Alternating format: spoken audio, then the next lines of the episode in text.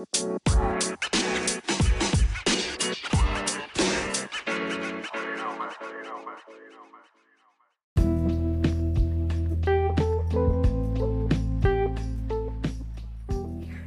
hola, hola, ¿cómo están? Bienvenidos una vez más. En esta ocasión vamos a estar en, el episodio número 20. Increíble que ya estemos en el episodio número 20 y no veo la hora de llegar también al episodio número 21. Ya después les voy a contar eh, por qué significa tanto para mí el, episodio, el episodio número 21.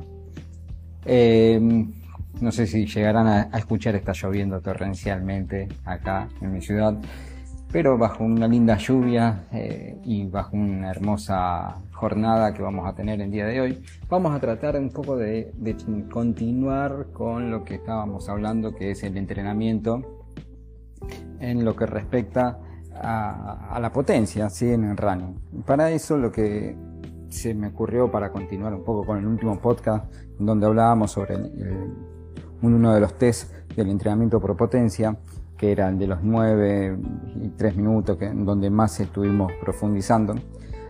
Hoy se me ocurrió un poco continuar eh, con este mismo tema, pero profundizando sobre las diferentes zonas de entrenamiento. Para eso, primero voy a hacer un poquito de historia. Eh, la potencia no es algo tan nuevo, ya viene de hace muchísimos años, como hemos hablado en otros episodios eh, relacionados con el ciclismo. Sin embargo, eh, mm, hará aproximadamente unos nueve años, a ver, sí, unos nueve años aproximadamente que se está trabajando en el mundo del running, o sea, es algo dentro de todo nuevo. Uno de los grandes precursores del entrenamiento por potencia en, el running a nivel internacional, en donde eh, les recomiendo su libro que se llama Run with Power, eh, es eh, Jim Bunsen, en cual eh, tuve, gracias a Dios, la oportunidad por ahí de, cruzar algunas palabras con él y charlar sobre algunas cuestiones del entrenamiento por potencia. Él plantea unas, a partir de los resultados de la Critical Power, o, como lo llama él, FTP, Run, FTP, para diferenciarlo con el FTP tradicional del, ciclismo, usa unas series de zonas muy similares a las que son las del ciclismo, de, las de las tradicionales que, utilizan las siete zonas de ciclismo. En este caso utiliza también las siete zonas y vamos a tratar de profundizar sobre estas siete zonas y para qué sirven cada una de ellas. La zona, desde la zona 1 a la 7 se van incrementando las intensidades, es por eso que a medida que la zona es, de un número mayor, la intensidad va a ser mayor y el objetivo del mismo va a ser mayor. Como ser en, la zona 1, eh, conocida también como zona de recuperación, también eh, utilizada como de caminata, eh, encontramos en esta zona es como el área de la zona más, más tranquila que van por debajo del 81% del FTP. Esta este intensidad que nosotros vamos a estar manejando eh, nos va a servir principalmente para hacer caminatas o un trote muy ligero, que son principalmente los que se utilizan en las recuperaciones activas de los trabajos intervalados.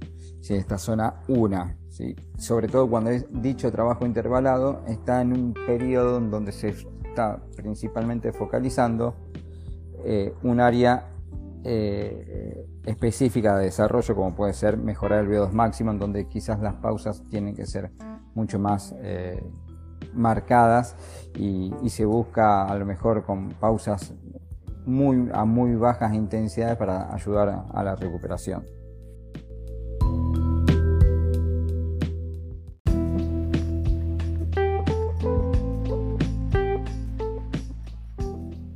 Luego tenemos la zona 2.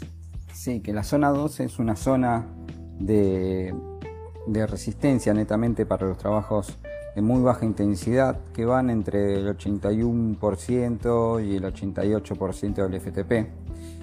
En esta área principalmente se busca eh, estar en, aquellos esfuerzos que van entre 2 a 3 horas de, duración, sin embargo, también se lo suelen utilizar como área de, entrada en calor.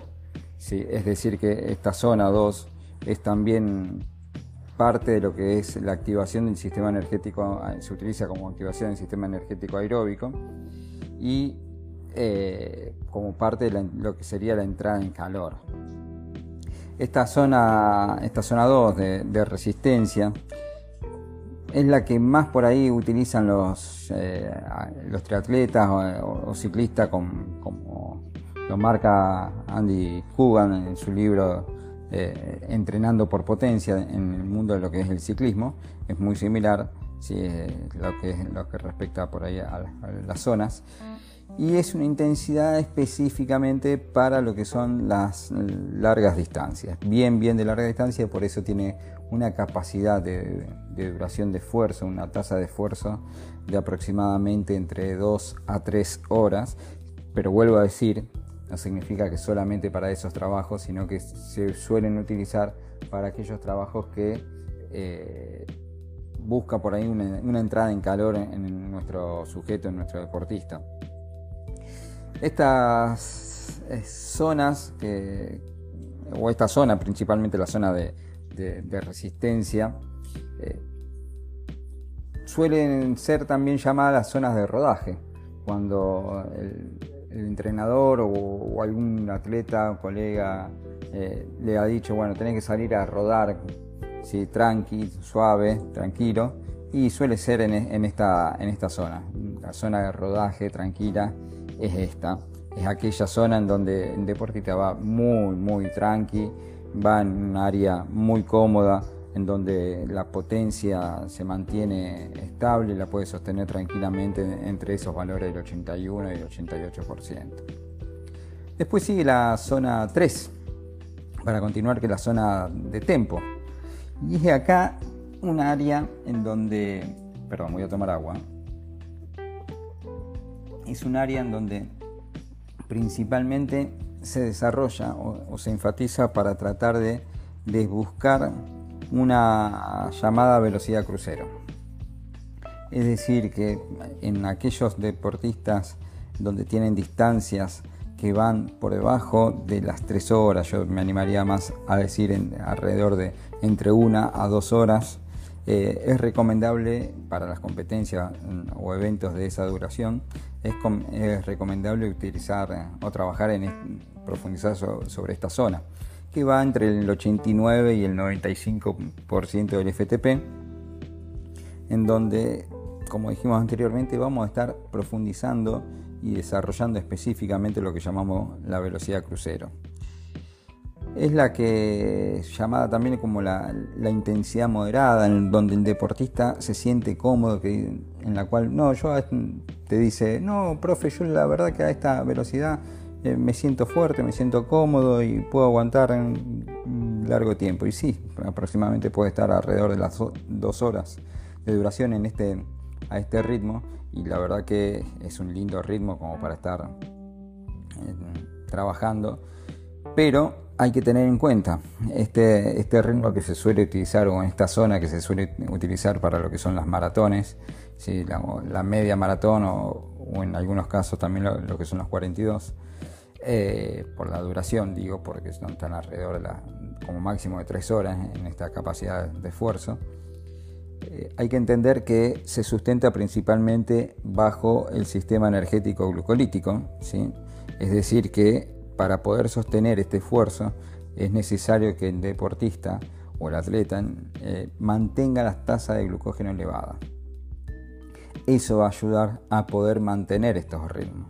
Si el atleta sale a hacer un esfuerzo simplemente con agua y con lo que comió previamente al entrenamiento, es muy probable que no dure más de una hora, hora y cuarto basándose eh, a estas intensidades yo me animaría a decir entre 40 minutos a una hora aproximadamente. Dependiendo de todo, va a depender de la capacidad de, esfuerzo que tiene nuestro deportista.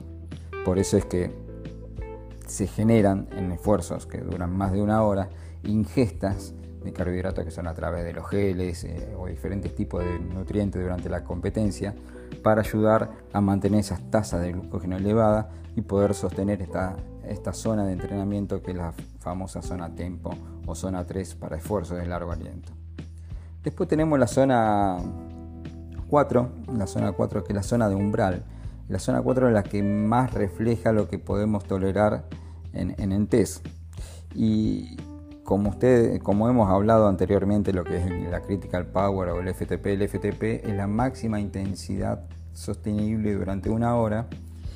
Es decir, que en la zona 4 podríamos estar trabajando aproximadamente una hora, que serían para carreras que van a estar entre 10 a 15 kilómetros, eh, dependiendo por ahí de, las, de aquellos niveles de velocidad que tenga nuestro deportista.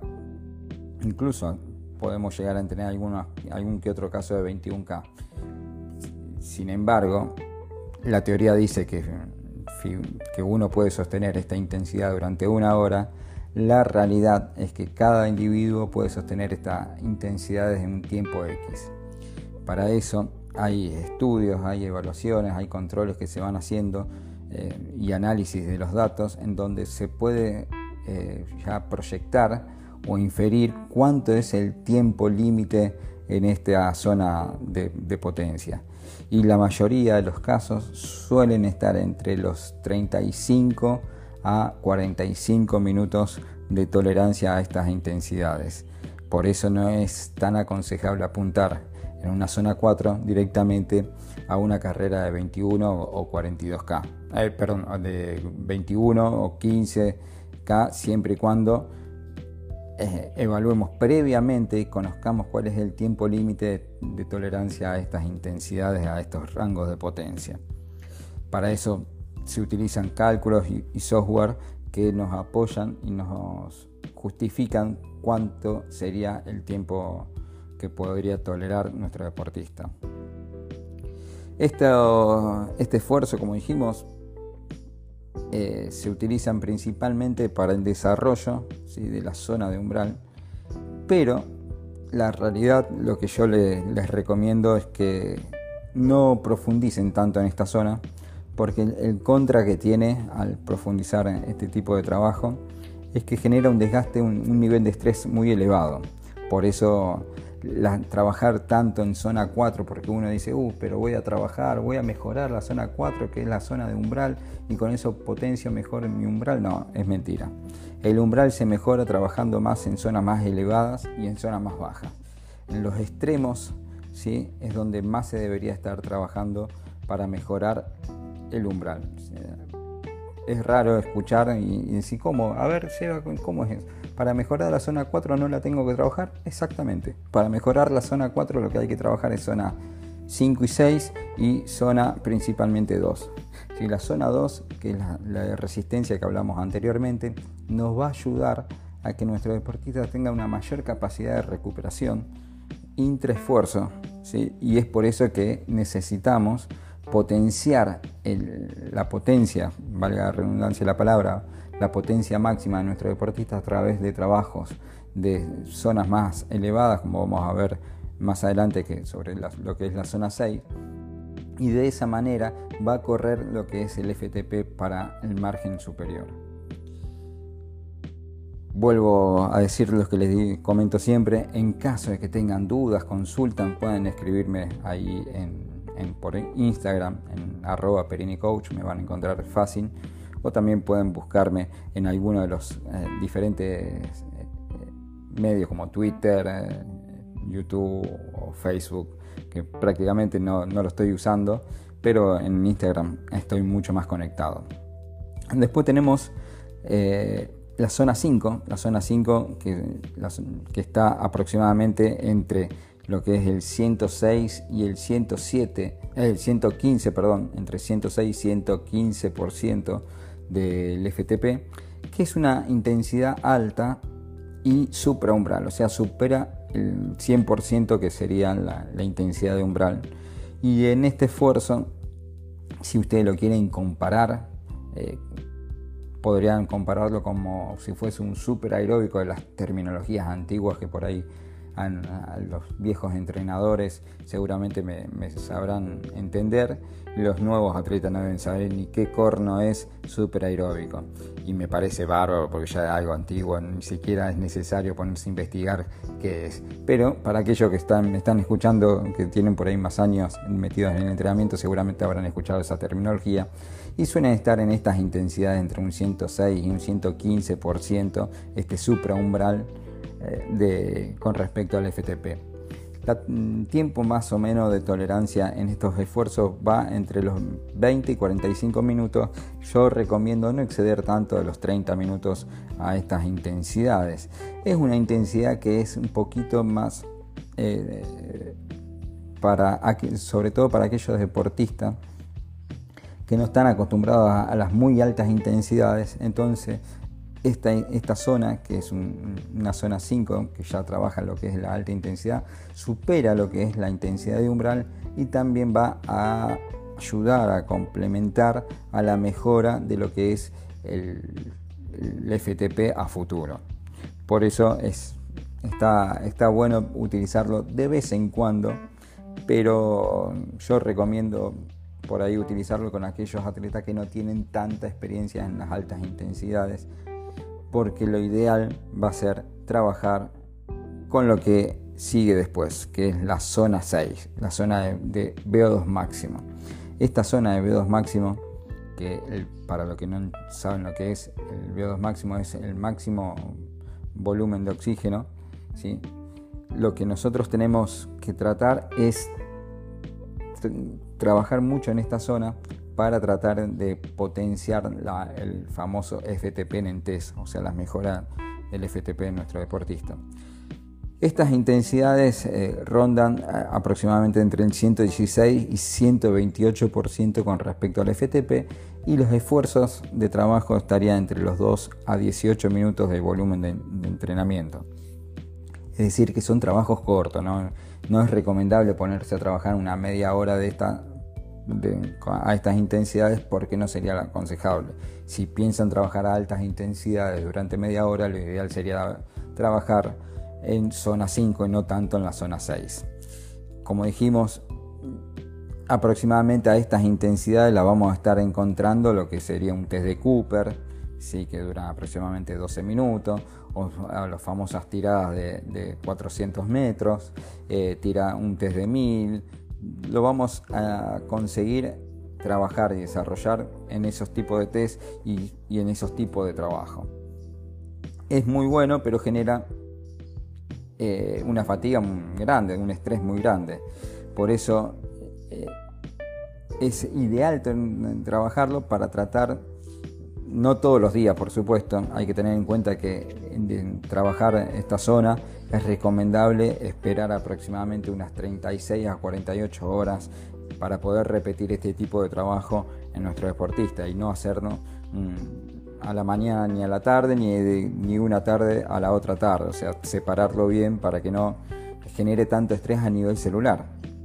Ese estrés va a, terminar desencadenando algún tipo de lesión y no es recomendable, por una, principalmente por, causado por un sobreentrenamiento si apuntamos a la, proyección de una carrera y lo ideal sería para correr eh, los 3.000 metros o, incluso dependiendo de las velocidades de nuestro deportista hasta los 5K de, de, distancia una carrera de 5K. Pero en atletismo se utiliza mucho la prueba de 3.000 y varios eh, corredores que ya están eh, utilizando los medidores de potencia están trabajando con en estas intensidades, principalmente proyectando la carrera.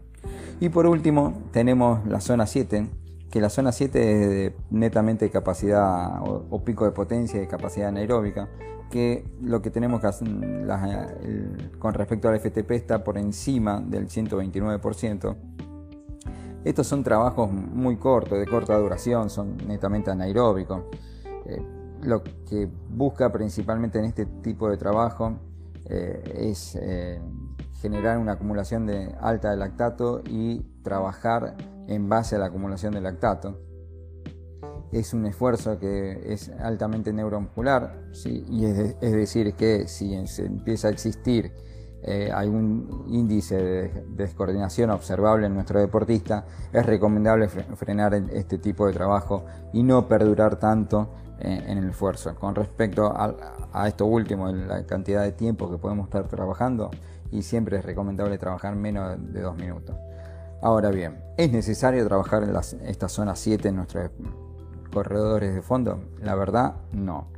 He tenido la, posibilidad de poder evaluar con lactato a corredores, a triatletas que han finalizado triatlones olímpicos y en, en acuatrones de distancias cortas y lo máximo nivel de lactato que hemos eh, podido registrar es de 9 milimolas de lactato, es decir que está cerca los valores mínimos de un VO2 máximo. A lo que voy es que un deportista no de largo aliento no debería estar trabajando esto porque no necesita eh, adecuarse a, una acumulación de lactato. Ahora bien, si está en una pista, en una prueba corta de 3.000 metros, ahí es otra la realidad porque es muy probable que tengamos algún cambio de ritmo final en la carrera. Y en esos casos sí sería recomendable trabajar en una zona 7 para aquellos corredores que trabajan eh, o, apuntan o cuyos objetivos son las pruebas de 3.000 metros o incluso alguna más corta. Por eso existen las zonas, pero no son eh, utilizadas para todos los deportistas. Principalmente eh, este es un un podcast en donde vamos a hablar del entrenamiento endurance, de resistencia y los deportistas de resistencia. Muy pocas veces van a trabajar lo que es la capacidad anaeróbica, prácticamente no la trabajan, porque no están acostumbrados a tener tolerancia tan alta de lactato, sí al esfuerzo o a los niveles de lactatos normales de un esfuerzo de alta intensidad aeróbico, siempre hablando aeróbico, porque es endurance, y lo aeróbico de máxima intensidad aeróbica es la zona 6. La zona del VO2 máximo. Así que bueno, eh, un poco era eh, una breve explicación de lo, que, de lo que son las zonas. Bien, bueno, gente, eh, quiero agradecerles por, como siempre, por estar del otro lado, por estar escuchando y cualquier duda, consulta que tengan con respecto a lo que es el entrenamiento por potencia o cualquier consulta que quieran hacer sobre lo que es el entrenamiento en, los deportes de endurance, saben que pueden encontrarme en mis redes sociales, incluso los invito también a ver algunos de mis videos por YouTube, que lo tengo, en verdad lo tengo un poco abandonado, hay, cosas que quiero eh, trabajar y mejorar y, que la verdad que por cuestiones de tiempo no lo puedo hacer. Pero bueno, eh, ya si saben por ahí, si tienen alguna idea de algún tema que quieren que profundicemos, saben que me lo pueden hacer ahí por, por las redes sociales, comentar, incluso aquí mismo también pueden hacer algunos de los comentarios. Les agradezco mm, por estar del otro lado, por estar acompañándome también en estas charlas que me encantan, estas charlas de estar hablando un poquito de entrenamiento y seguramente nos estaremos encontrando en la próxima semana haciendo el episodio número 21. Será hasta ese nuevo momento que vendrán tan solo en una semana si todo sale bien. Hasta la próxima. Chau, chau.